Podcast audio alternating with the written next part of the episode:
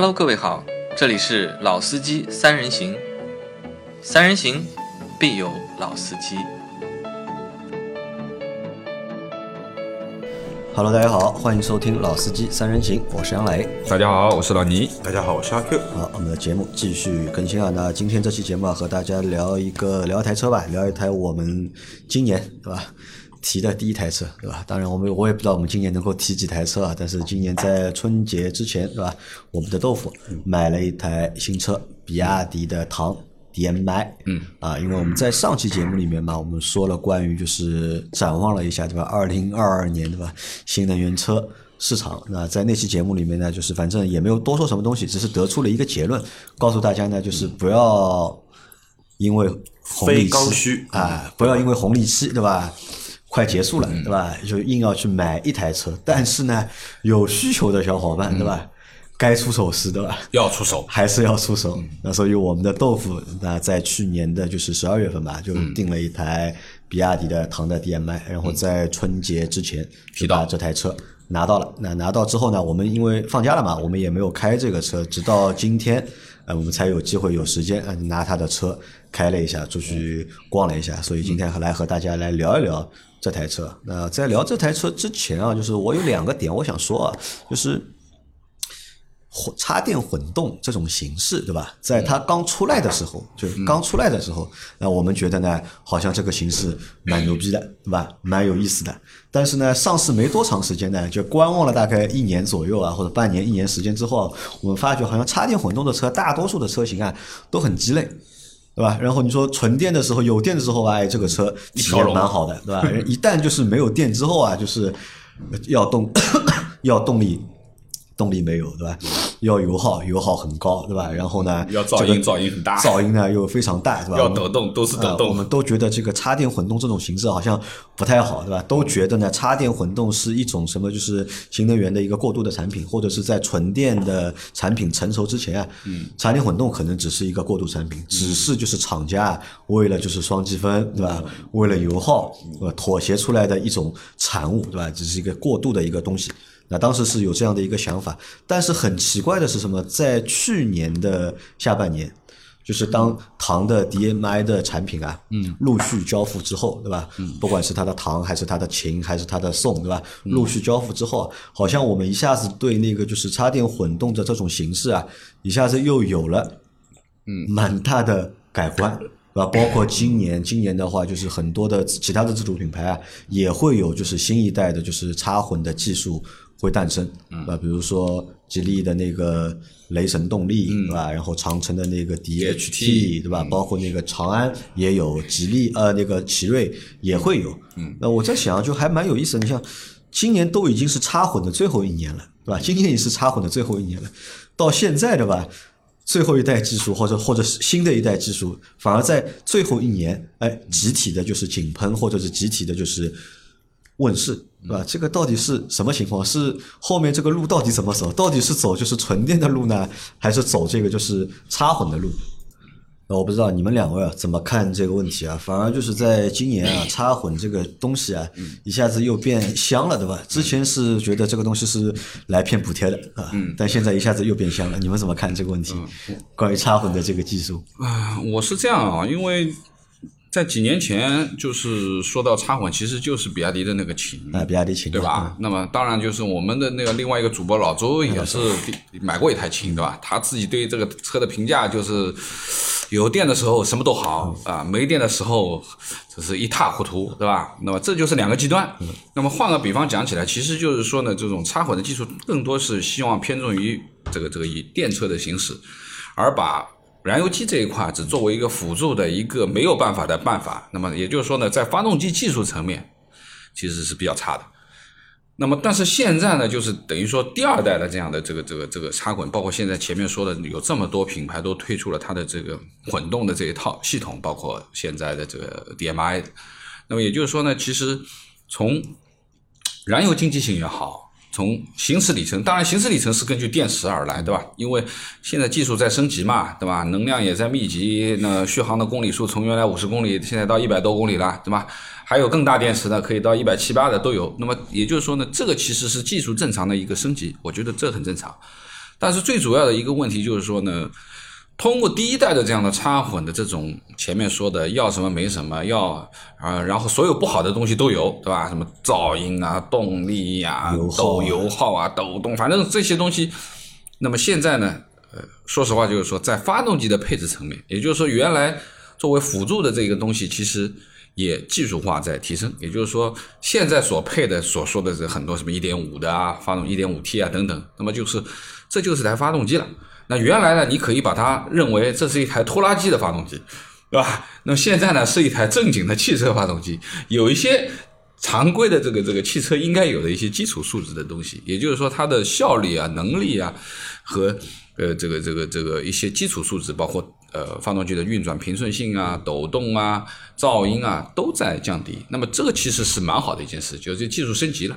那么呃这个这个这个这个东西的升级所带来的就非常直观的好处就是我。呃，这个豆腐在买这台车的时候，我就问他，我说你没电的时候是个啥啥情况？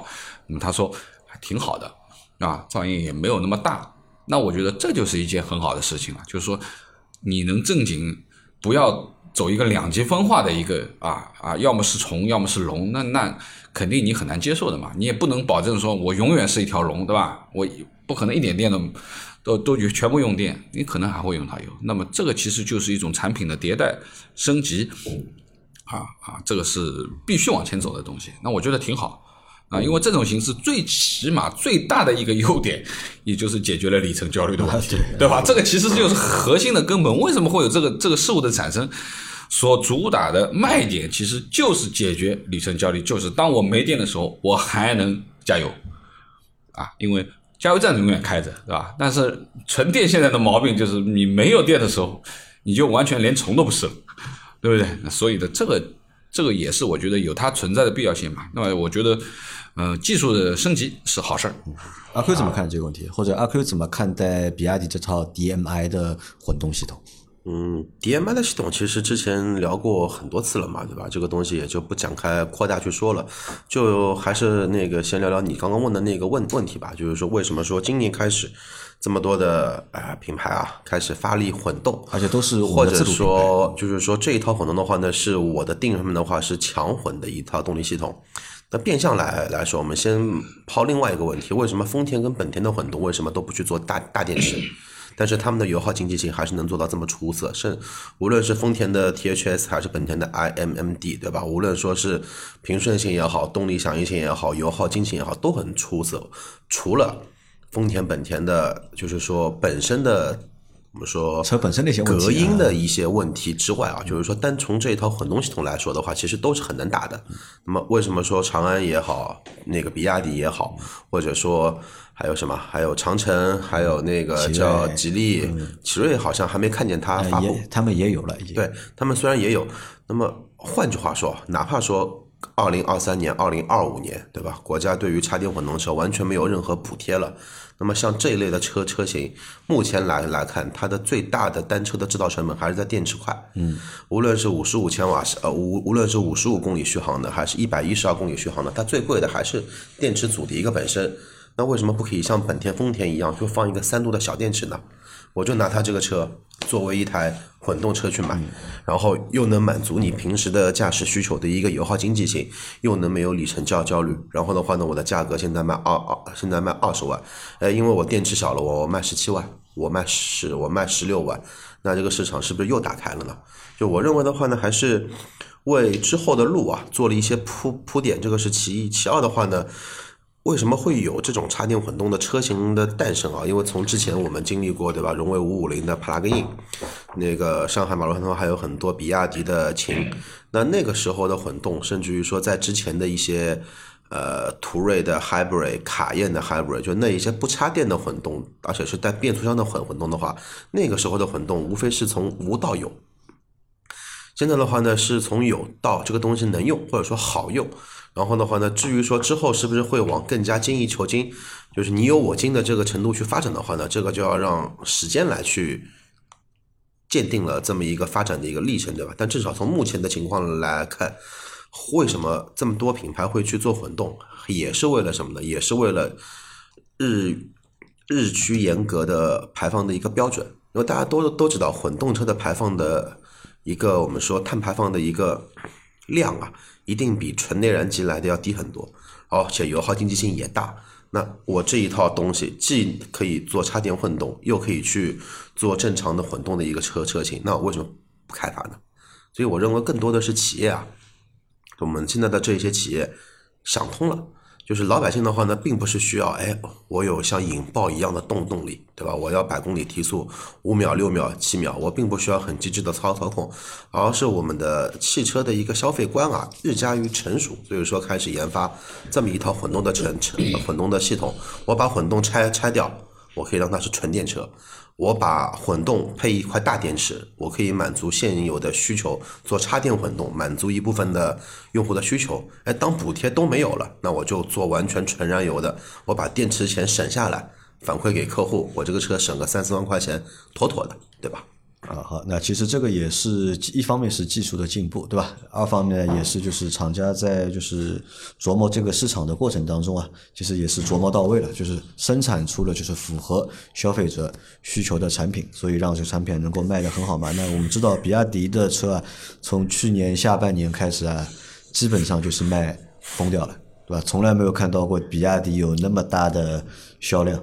或者说从来没有遇到过买台比亚迪他妈的要等三四个月啊！对的，这个是很牛逼的一件事情啊！都或者对比亚迪来说，这真的是一件很牛逼的事情。因为我们之前一直在讨论这个问题嘛，那比亚迪哎，对吧？这个它的优势到底在哪里？或者它的车到底好在哪里？因为我们之前其实也多多少少、陆陆续续也测试过一些，就是比亚迪的车，或者是接触过一些比亚迪车。其实说实话，就是我们的体感。啊。都觉得那个车啊都一般吧，就比亚迪做的车，说实话不太像一家就是正儿八经的车企啊在造车，因为你很难说比亚迪的优点到底在哪里。比如说我们可以聊奇瑞，对吧？聊奇瑞能够找到奇瑞的点，你聊吉利可以找到吉利的点，你聊长安也能够找到长安的点，聊长城也能够找到长城的点，但是唯独就是在聊比亚迪的时候，对吧？我们就不太知道比亚迪的点到底在哪里。可能以前只知道，哎，比亚迪可能他们对新能源这块，对吧，蛮专注的，或者一直在就是研究新能源车的这个事情。但是之前是一直看不懂，或者是也看不到。那直到去年下半年开始到现在，对吧？从销量上面我们看到了啊，原来他们就是他们造的车啊，或者是他们做的这些新能源的车啊，还蛮受那个市场欢迎的，嗯，这个接受度是非常高的嘛，好吧？那这个是这个开场等于啊，那。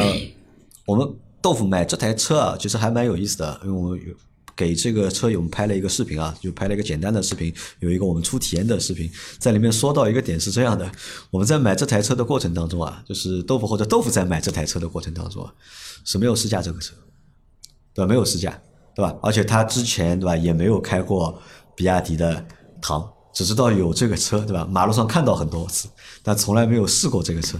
然后在没有试驾的情况下面，啊，就直接定了这个车。那我我们来讨论一下，像这种行为啊，就是理智不理智？因为老倪有没有这种情况？我觉得没有试驾的情况下面买车有没有？我觉得我不太会。你不太会？阿 Q 有吗？这种情况？在买一台车没有试驾过，也没有开过这个车，就直接定了这个车？有啊。你哪台车是？福克斯接的。啊。然后手动挡飞度，嗯，手动挡啊，飞度你是买之前你是没有开过，只开过自动挡。我他妈的如果开过手动挡，我才不会去买呢，脑子有病啊！花个十万块钱去买个这个车。哦，你是之前没有开过？他他好像是几个月就卖掉了，三个月啊，就就改了，花了三个月时间改了，然后到第四个月车就卖掉了嘛。然后我是开的自动挡的嘛，我觉得自动挡车开起来这个车还比较有意思，对吧？然后还有还有什么车？还有第一台比亚迪 F 零也没试驾，然后这一台奔驰 A 二零，因为 A 两百一直是嘛，因为 A 二零或者说 A 没试驾车嘛，因为可能说那会儿全上海就那么一台车，然后那这个不算没试驾，你开过 A 二百和 K 二零，这个算有试驾，对吧？都不能算没试驾。那因为老老倪觉得就是你买车是肯定要试驾，肯定要试驾，而且会试驾很多辆，而且要试驾，而且不止很多辆，还要试驾很多次。对，对你买那个不同的你买那个 RDX 的时候，你试了几次啊？四五次，就试了四五次，就是分分别不同的时间去试驾。对，有雨有雨天去试的啊，也有好天去试的，也跑了地面道路，也跑了高架，就有就我还是试的比较全面，各种场景都试。当然，就是你因为你每次去就要去，第一次去了不同的店，嗯，第二个呢，其实你去两三次以后。后，其实也和销售混得蛮熟嘛。嗯那有的时候就在试驾的环节里面就相对比较宽松一点，可能呃跑一些原来不是这个这个不让你这个跑的那个啊，对啊，路线的那我说我要试一下，或者说我要多跑一路线圈，多跑两圈或怎么样。那我觉得就是说。因为毕竟就是说，车子这个东西是一个嗯长期持有的一个嗯东西。因为我的习惯，买一辆车是起码要用六年，嗯甚至于更长的时间。因为我基本上换一台车就是六年到八年左右，所以呢，我肯定要考虑到我不要买了，嗯下个月就后悔。嗯，所以我还是试的比较仔细的。那阿 Q 为什么买那么多车都没有试驾？你觉得是没有必要呢，还是什么原因？我觉得没冲动了？我觉得没什么必要，你觉得没有必要？因为车这个东西本身就是一啊，就是说，呃，外观啊、内饰啊，就是说基本上看了一下，对吧？乘坐空间做做一下能满足需求，然后基基基本上现在对于我来说的话，呃无论你哪个品品牌，基本上这个车造了。怎么样一个调性，对吧？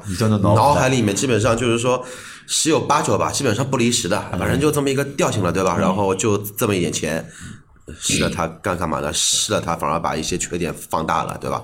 你买回来之后觉得，哎，心里面觉得这个车蛮好，那个时候试一下，心里面会有疙瘩在，对吧？那还不如就是什么呢？对它期望值报低一点，对吧？就这么一台车，然后开个两三年，反正最最最最最多两年半，对吧？老弟同意也要换了他这个说法不是我听下来的意思就是，我觉得这个阿 Q 是绝对不差钱，因为买后悔了就可以直接换，他可以直接不考虑，对吧？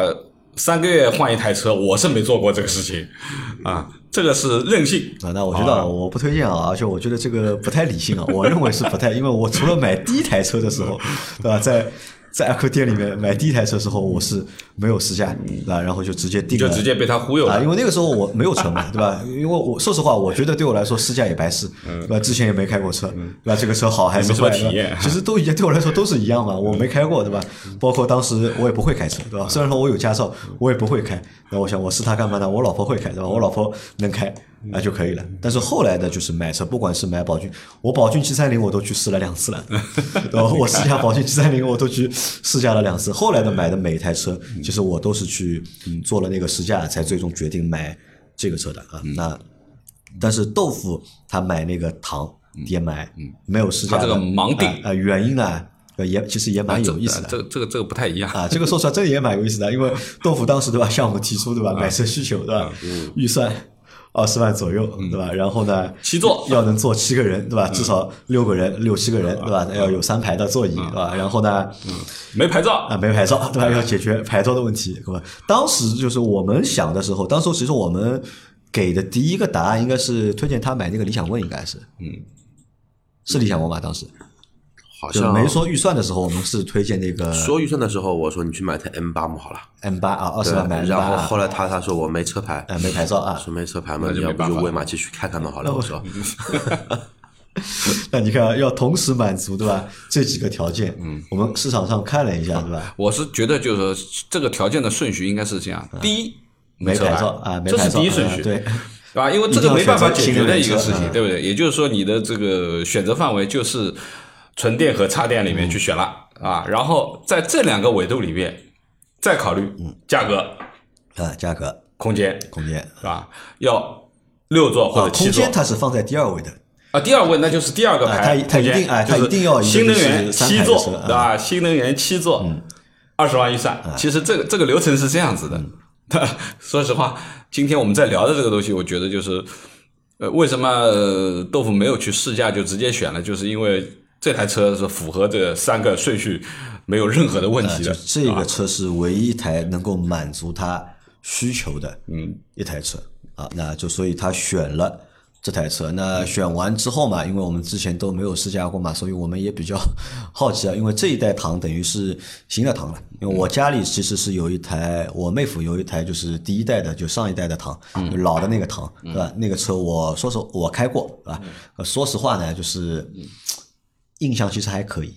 就当时啊，就你们有没有印象？就当时唐刚出来的时候啊，嗯其实那个车其实是比亚迪的比亚迪的一个旗舰车型。对的，当时唐是比亚迪的旗舰车型，对吧？比亚迪把所有的这种宣传的资源啊，其实都用在那台唐上面。我当时记得唐好像还有那个很奇怪那个版本，有有带那个数字的，什么什么五多少还是四多少，五四二啊，就号称这个车对吧？加速有多少多少啊？那当时我妹夫买了这个车，我当时又问他，我你你为什么买这个车？因为我妹夫本来想买个什么呢？他本来想买个奥迪 A 六，嗯，对吧？他一直我之前一直在陪他看那个奥迪，对吧？陪他去四 S 店去试，对吧？然后最后呢，他和我说车买好了。我说你买了，最后买了 A 六哪个版本？他说我买了个比亚迪唐。我想啊，你本来买 A 六的，怎么现在一下子变成比亚迪唐了？哎，他说我看到广告里说，对吧？呃，这个东西就是五四二了。那新能源，对吧？然后就是五秒四驱两种驾驶模式，对吧？两种驱动模式，对吧他？就当时就买了这个嘛。后来那台车开到现在，但说实话呢，那个车只是体验的时候，只是觉得有点点呃空间还可以，我觉得嗯空间还不错。但是除了空间之外，对吧？那么燃油经经济性，那么也算不错。但是第一代的那个混动那套技术啊，嗯，说实话就是蛮糟糕的。其实有电跟亏电，它的油耗表现是截然不截然不同。你只能有电的时候去开那个车，没电的话，那个车就不太行了。因为那个车的话呢，我实际的话我没开过第一代唐，因为对第一代的比亚迪的秦真的印象极差，嗯所以说的话呢唐我就没开。然后有一次我打了一台网约车，嗯是一台唐的车主，然后他平时就接接网约车嘛，对吧？然后坐了一下，跟他聊了一段路，然后他说这个车嘛，就是反正。平时他就是每天充电嘛，每天充电纯当年的话大概纯电跑个四五十公里这样子，四十来个公里吧。然后如果说没电的话，这个他说确确没电的话确实油耗会比较高，然后的话呢车子的抖动也比较大。因为那天我坐那台车坐后排嘛，然后就明显感觉这个发动机一旦工作啊，我操，整个地板都会有共振，就这种感觉其实特别不好。啊，那我们看啊，和豆腐有同样需求的小伙伴，我相信啊，应该还蛮多的，嗯，对吧？那当你要同时满足这些条件，当你只能选糖的时候，对吧？嗯，那么我们来告诉大家一下，对吧？我们来说一下我们今天的体验，看看就是这几个纬度啊，是不是能够得到一个就是真正的满足，好吧？那首先价格，那二十万买一台中型的 SUV，对吧？那我觉得这个价格呢还是蛮合适的，对吧？不管你是买油车还是买电车，因为如果我们真的花，你看花二十万要买个电车的话，买得到啊买得到啊，买谁？T 五？P 五啊，P 五是个轿车，啊轿车要买 SUV 啊，领跑 C 幺幺。呃领跑 C 幺幺 ID 四。啊，ID 四对吧？ID 六也可以，ID 六也是 ID 那个六二十万可拿不啊下，但 i ID 六，但是它是三排的，啊。但是二十万你看领跑 C 幺幺对吧？然后但这个都是五座的嘛，就是它坐不了就是七个人或者坐不了六个人嘛。那如果二十万我们要去买一个就是油车的话，买到一个中大型的嗯，那就是首选就是 GS 八八啊，那 GS 八其实是一个就是二十万左右预算对吧？嗯，你往上稍微加一点，那 GS 八算是一个比较好的一个选择。嗯，那二十万现在买比亚迪唐，阿贵觉得贵不贵？能满足各个维度需求的话，啊，我就直接讲答案嘛，就是因为我们今天已经试过这个车肯定是不贵，不贵啊不，贵。为什么不？为什么说不不贵啊？首先车的尺寸在这里放着，对吧？二的话呢，呃，这个车呢，它不会像很多美系车一样，看上去很大，实际它内部空间它并不大。那这个车无论说车长、车宽、车高，空间都还是 OK 的。然后坐五个我这种身材的话都没什么大问题。那空间这一块 OK。第二的话呢，我在乎的。就是说一些小的一些配配置啊，什么三六零全景影像、座椅通风加热都有，全随自适应航也会有，那也也 OK。然后的话呢，这个车有一个很大的优势就在于什么？它的油耗很低。嗯，实际开的话呢，无论说亏电满电的油，呃，满电就用用电嘛，亏电的话油耗大概也就五升多六升不到的一个样子。那油耗经济性也 OK。然后的话呢，关键是它的混动系统的介入啊，其实是察觉不到它的那一个有闯入感。但是的话呢，一旦说你全油门驾驶的话呢，那个噪音确实还会有，还是会有一些。但是的话呢，相比于同价位的汉兰达，或者说同同价位的威兰达，同价位的同尺寸的汉兰达的那个声音，那这个真的是要轻很多很多了对吧？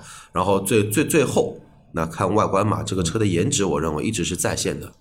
颜值是在线的。对啊，那阿 Q 一口气把这台车的三个优点就说出来了。就第一个优点就是这一套的就是 DMI 的混动是没有问题的，OK 的，对吧？因为它不会再像之前的一样了，就有电一条龙，没电一条虫。不管你是在有电的情况下，还是在亏电的情况下，这台车的就是动力的表现，或者是油耗的表现，都是比较没有反差那么大的啊，像一台新能源车或者是一台新能源车应该有的表现啊，这是第一个。第二个就是空间，对吧？阿 Q 坐五个人的话，阿 Q 对吧？五个阿 Q 都能坐。然后我们今天在拍视频的过程当中，我们还特地试了一下这台车的第三排嘛，因为豆腐买这个车，我说你第三排到底给谁坐？因为这个车其实不长啊，你看这个车的车长才多少？四八七零。对吧？4米9不到四米九都不到，因为大家想一下，就是其实在这个市面上面有很多的 SUV 啊，三排的 SUV 都能够达到这个尺寸，但是我们试下来的话，那么基本上第三排嗯都是不能坐人的。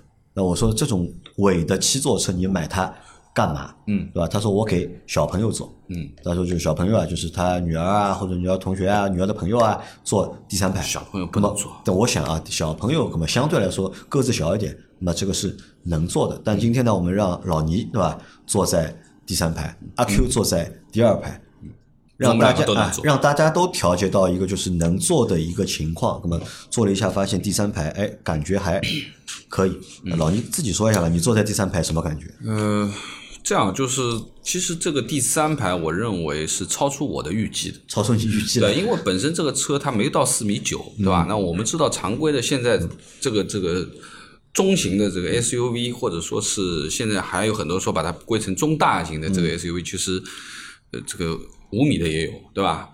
那么从这个空间上面去看的话，其实这个尺寸。应该座椅上面没有太多的这个空间，嗯，但实际的情况是我试下来以后，我觉得，哎，这个第三排能坐，啊，但是呢，前前面这个这个豆腐在说的说要把小孩放在第三排，我认为这是不安全的，啊，从为严格讲第一个第三排它没有儿童座椅的固定，不，他小朋友很大了已经。呃，嗯小朋友很大，没到十二岁都不行，没到十二岁以内的都不行，对吧？那么，因为只有第二排它才有安全座椅的这个、这个东西呢，因为现在法规是这样啊，子的，对，对吧当然，就是说你特别情况特别处理，对吧？那么我觉得就是说，呃，以我的身高现在一米七五，对吧？这样子的，我觉得第三排我坐着，我觉得能接受，对吧？但是你说这个能接受呢？啊，你说让我跑一天的长途这样做，那肯定这也不行的，对不对？但是基本上在一两个小时之内的这个旅途，我觉得呃后面坐没问题。那么得益于两个部分，为什么说能？第一个，你说它小呢，其实它的腿也是碰到的，但是这个碰到不是那种要把你挤压起来的，而是你相对比较放松的脚碰到了前排这个第二排座椅的后背。但是它的好处是它的这个座椅下面是镂空的嘛，也就是说你的脚是可以穿进去的，啊，对吧？脚脚可以插脚可以插到前排，插到第二排座椅下面，那也就没有这个问题了啊。这是第二个，第一个问题。第二个问题是，它的后排角度可调。嗯，那一旦可调了以后，其实你的活动空间就会比较大，你的姿势也就相对比较自然一点，不是像有一些。呃，这个车型它的第三排是一个固定的一个卡扣，对吧？你要么就有，要么就没有，对吧？那么这样子的话呢，相对而言灵活度会高很多，这是第二个。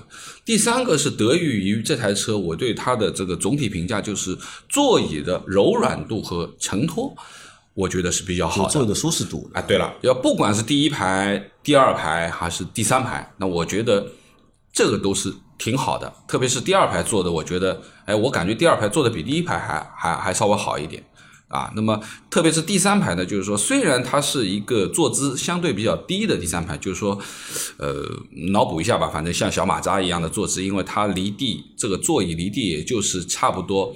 呃，就是你五指张开一哈口的这样的一个一个高度啊。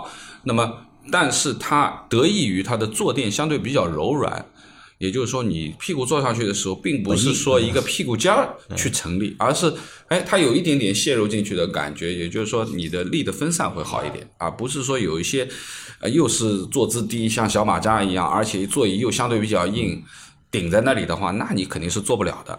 那么我觉得就是说，这是第第三排的这个感觉啊。当然空间不大，因为左右两边其实因为本身的轮拱摆在这里的，也就是说你左右两边的空间肯定不大，但是我觉得坐两个人也能坐。因为它这个车嘛，也第三排也只能坐两个人，因啊为这个车的布局是二三232的布局嘛布局嘛。对吧？那么我觉得就是说，当然就是说，你就肯定没有太多的这种空间感了，就要肯定这个后面的就是高度也好啊，对吧？或者说是这种对外的视野也好，因为它后面是一个小的小的三角窗嘛，也就是说，你就不要指望说你去在第三排看风景，你是看不了的，因为它相对空间就比较小一点。另外一个呢，就是说也有缺点的，就是说这个第三排相对它做的比较低，嗯，也就是陷在里面的一个感觉。也就是说，如果说你是一个晕车的人，有一点晕车可能性的人，你这个第三排可能会晕。啊，因为他这个也没办法，对吧嗯因为它第三排的头部空间，他要考虑这个头部空间嘛。如果帮你这个椅子坐的高的话，你这个头就不行了嘛，头要顶但是到头了。有一个问题，就是像这种第三排，肯定会面临一个什么问题呢？就是当你把这个姿势，特别是它的靠背仰角调大了以后，那你的头基本上就是在后玻璃窗上面了，就它离后玻璃窗会比较近一点，安全性这个是有点问题安全性的角度上考虑，对吧？呃，很多 MPV，比如说像奥德赛等等这些，其实也是这个问题，对吧？它后面能装东西吧，能装的，但是它就离后面比较近。那对于追尾上面，其实还是有一些安全的影响这一部分东西。其他我觉得没没有太多的问题。那反正豆腐买这个车啊，他要的三个点，嗯那在这台车我们出试的过程当中啊，啊全部满足了，嗯，对吧？新能源车有牌照啊，有牌照，七座嗯又是二十万又，是二十万啊而且各方面都还可以。那这个车对吧？我们刚刚说的都是优点嘛。嗯那你想一下，那后面我们来聊一聊这个车的缺点，好吧？嗯，就你们觉得这个车有哪些缺点，让就是想买这个车小伙伴能够有一个就是心理准备，对吧？对，先说最先来吧阿克是吐槽大王嘛先说最大的两个槽点吧，然后一些小细节，我认为就没必要去多聊，就聊这两点就够了啊。一，这个车轮胎实在用了是太选的不合理，选的不是说不合理，轮胎没有不合理，而是轮胎实在品质有点拉垮。就是说这一台比亚迪唐 DM-i，我觉得你看过轮胎牌子吗？看过了，所以那很正常，看过牌子就觉得是什么牌子的？因为它是加通的一套，就是说那个 SUV 的轮胎，但是这一套轮胎的话呢，在加通的品系里面，它本身就是属于一个中低端的一个产品，所以说呢，因为唐的其实它车身本身的一个物理的隔音降噪，其实做了我认为可以用优秀来这样进行一个评价，但是一旦说车子滚起来，只要你车在滚，无论十公里到一百二十公里，这个车的胎噪真的是有一些逆天，感觉跟这个对吧，做了一台。呃，做什么？做了一台喷气飞机一样，就是你坐经济舱的那种感觉，就就就是这个胎胎噪，很夸张的一个胎噪。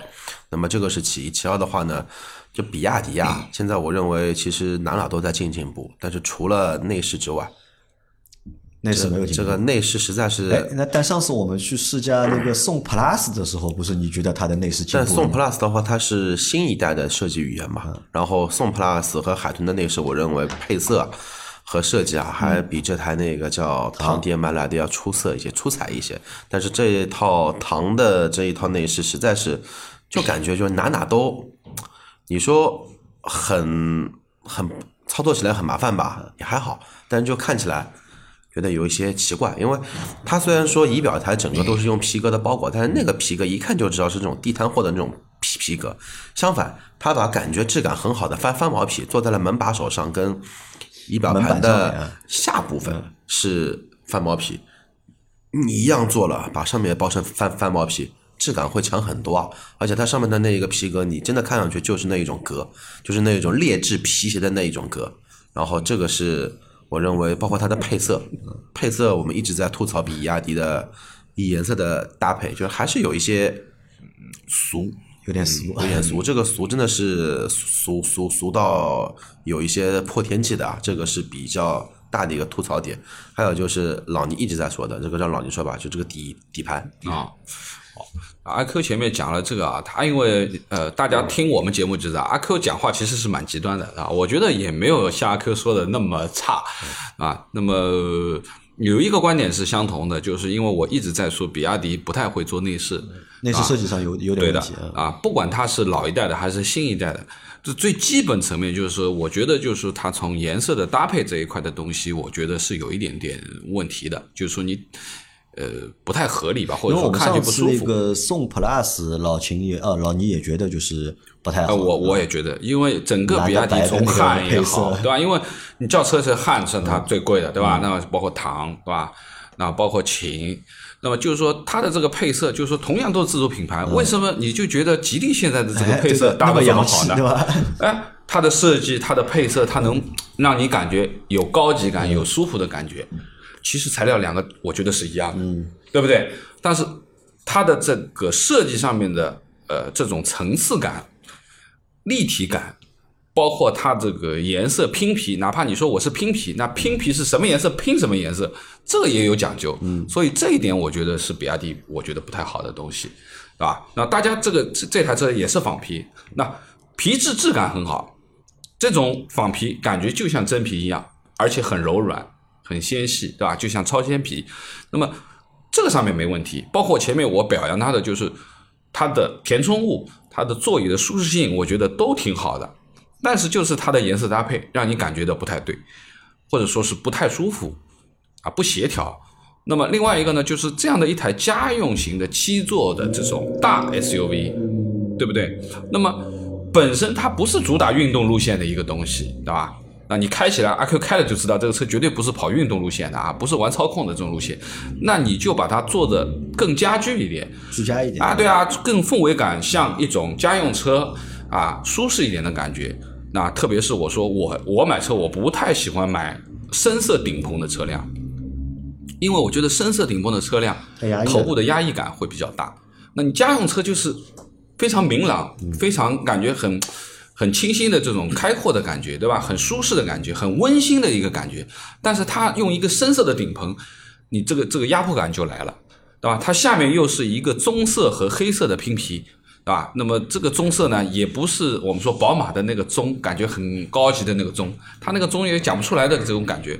那么，呃，这个是它的一个问题。还有就是里面有一些大面积的这种高光键，啊，高光键就是指纹收集器啊，特别是在中控的这个这个扶手这一块，那这个地方是经常会摸的，对吧？那你如果说你不配一块好的这个布的话，那我相信肯定看上去就是全是手印子，对不对？那这是这是它的一个一个问题，就是说内饰层面，还有就是一个全景天窗现在所配的这个遮阳帘，它是一个透明透的啊，也就是很薄的一层布啊，也就是说你到夏天的话，你这阳光是可以打进来的啊，也就是说它的隔热的这个效能会差一点，对吧？隔光的效能会差一点，那么这也是它的一个一个问题。那么还有呢，就是座椅的这个长短和舒适性层面，我觉得呃中等吧，不算短的，但是也不算长的，就是说可能对于我的要求而言还差那么一点点，但是承托性嗯都很好，舒适性还可啊，都很好。那么说一下乘坐的这个这个感受的话，就是我是先坐，有阿 Q 再开，我是坐在第二排。那我上去以后，我就感觉门一关，我觉得嗯，声音和外面差了很多，静谧性不错，对吧？就是你在关门这一刹那，你能感觉到你的声音隔绝了。那这个取决于什么呢？就是说它的前排是隔音玻璃，对吧？后面是一个啊啊、不是隔音的这个玻璃，但是它的门板关上以后厚重感是有的。就是隔音做的还是不错的。我说还没有发动呢啊，就是关门以后你能感觉到它的隔音做的很好，也很厚实。那么呃，乘坐的时候的感觉，我刚开始坐上去，我倒觉得哎软硬舒适还可以，因为那段路蛮平的，我没感觉到。但是我们阿 Q 拐了一个弯以后，走了一段，我们这个公司背后有一段是相对比较坑洼的路面。这一段马上就能体现出它的底盘质感的东西了，也就是说，在第二排的时候，它就感觉很碎。也就是说，当你过了一个颠簸路面的时候，比如说有一些相对比较悬挂、比较硬的这些，比如说德系一点的，对吧？就是说它比底盘很扎实的，材料很扎实的，你会能过去，就是说过这种坑洼的路面的时候，它就坑坑坑坑，这个声音是很闷稳重的这种感觉。没有多余的弹跳和横向的摆动，但是这个车的话，你过去的时候，你一下以后，你会后面有有这种颤动的这种坑坑坑坑稀里哗啦，的？啊，坑坑坑坑坑，就是不是坑就没了，而是坑坑坑坑坑坑坑坑坑，就是这种感觉，就是说它的底盘的这个滤震层面的东西，我觉得就比较比较碎啊，而且呢，它还有一点点横向的摆动。那当然，这个怎么说呢？中大型车最难做的，因为轴距长了嘛，车子大嘛，它的刚性也好，它的这个悬挂的支撑也好，那这是比较难做的。那这个上面肯定是要扣分的啊，这是要扣分的。那这个是悬挂部分的东西，就是说软柔软度可以，但是就是比较散，对吧？就是有点这个这个这个这个感觉。那么，嗯，坐到第一排，那相对要比后面，我认为好两个等级。啊，不是差一个等级，差我觉得好两个等级。那么怎么说呢？就是说第一排会好一点的，啊、但是呢，你还是能感觉到这个滤震的这个这个后面的这种多余的震动，还是能感觉到。不是说有的人说，哎呀，我只有在第二排有这种共振的感觉，第一排没有，那第一排它也有，但是很相对小一点啊，阿 Q 相对小一点啊。然后呢，方向盘是偏重的啊，它这个方向盘是偏重的，而且刹车也重，油门也重。那个刹车不能说重，因为现在的话，电车基本上都是用的那个叫什么的那个电子刹车那个助力嘛，所以说它那个电子刹车的助力的那个逻辑啊，它跟那个传统的那个真空鼓的那种逻辑还是有些区嗯别，包括跟其他的电动车，还是有些区别，就是说它会忽软忽硬。但是这个忽软忽硬的话呢，它的形成就是说刹车的那个触点跟脚感嗯会。呃，会影响脚感，但是它不会影响它的制动性。啊，制动性我我不担心啊。对，那最主要就是从方向上面感起来，就是说肯定是有虚位的啊。这个车相对是它不走这个操控路线的，这也很正常。关键是这个方向盘呢，它只有两档，对吧？一个舒适档，一个运动档。那你舒适档的时候，它其实已经有点偏重的。但是如果你调到运动档的时候，你就觉得有点拉手，就是说你这个重已经重到，就是说感觉有点牵引的这这种感觉，就是以后要稍花点力气。那我觉得这个可能，呃，对女生不太友好，对女生不友好啊，对女生不太友好。好，那么男的开我觉得没问题，就放到舒适吧，你不要放到运动了，放到运动会很重，好吧，会很重。那么，呃，这是总体的这个驾乘的这个感受吧啊。至于车机什么东西，其实我们就不用不不需要去多谈了，就是还是它那块可旋转的大屏，对不对？这是原来的那套那套那套这套东西啊。那么总体而言，就是说，呃，在这个价位吧，对吧？我们说的就是说它的这个。呃，你对于它的这个评价，这就是一台家用车，呃，但是这个车你很难给它评价，为什么呢？就它一台车，对吧？你你 没有就是可以和它横屏的，就是车型去做对比的。但如果说要把燃油车放进来比的话，那我真的是客观的来说，或者说主观的来说，我觉得 GS 八在各个维度都比它来的要更优秀，对，都比它来的要优秀。尺寸比它大，空间比它大，内饰也不差，配置也高，对吧？另外呢，就是说行驶的质感上面的话，就是说从后桥上面，从后面的感觉，GS 二要比它稍微少一点，不是没有啊，嗯，会它少一点啊。那么动力的话呢，嗯，这个没法比了，一个电车一个这个，对吧？那么就就就不去考虑了。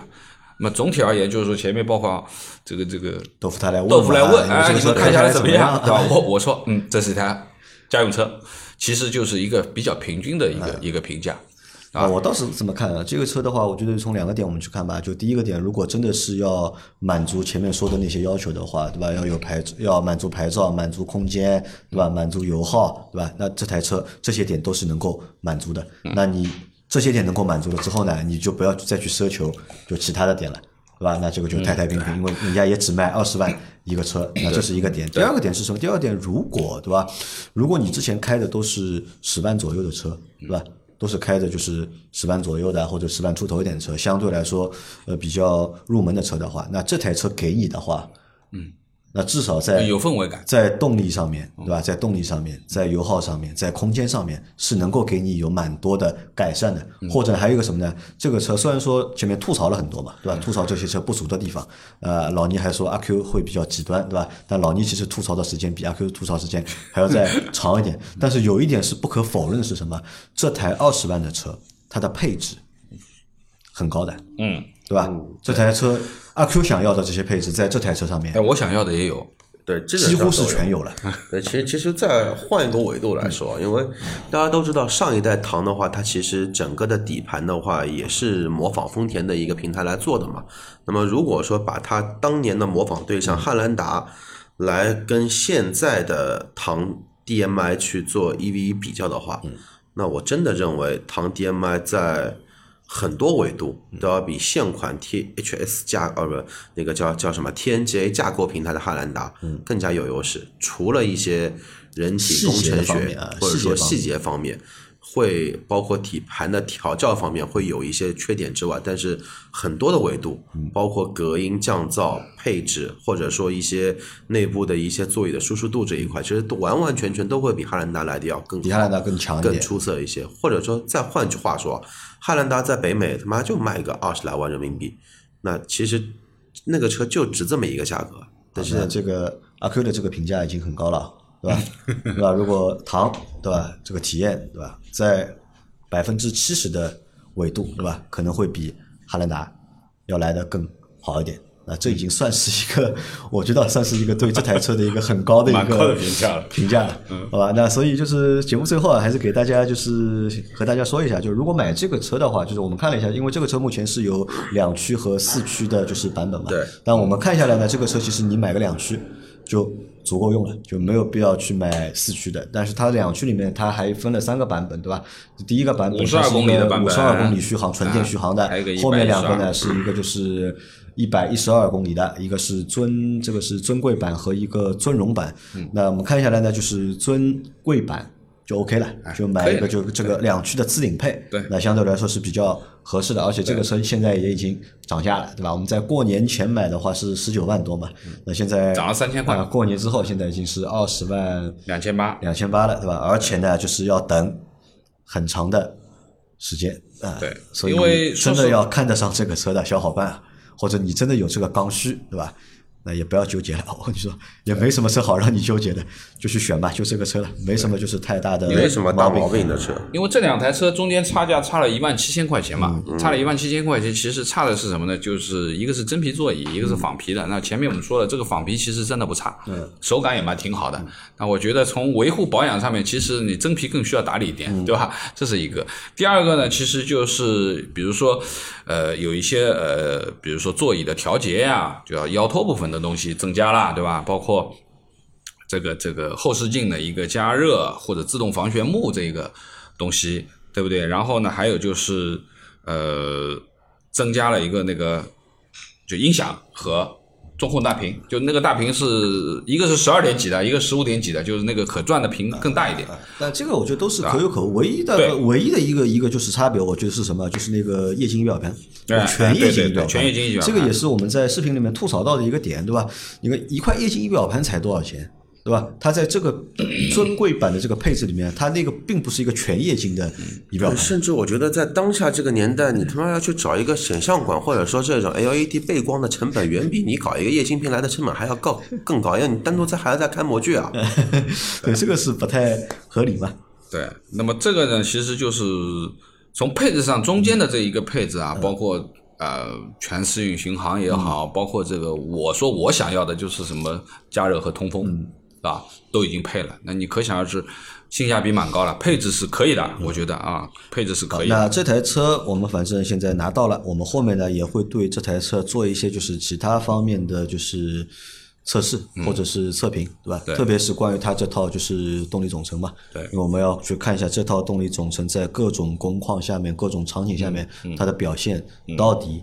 会怎么样？而且比亚迪不出意外的话，比亚迪不出意外，今年的销量，二二年的销量应该破百万，没有什么就是太大的问题。而且里面百分之有这八十的车型。基本上妥妥的，一月份的话已经销量出来了，十万，哎，十万不到，九万三千多嘛。九，然后百分之八十的车型，对吧？都是新能源的车型，百分之九十的车型是新能源的车型，可以在新能源卖了九万三千多台车，对吧？而且这个就是 DMI 的，又是占掉里面大概大概要占掉百分之七十以上，因为它纯电车型其实卖的不多嘛，大家都是看好这台、这套 DMI 的系统嘛，嗯，好吧？那我们后面会给这套 DMI 的系统啊，再去做各种各样的测试，好吧？我们也会持续去做相关的内容。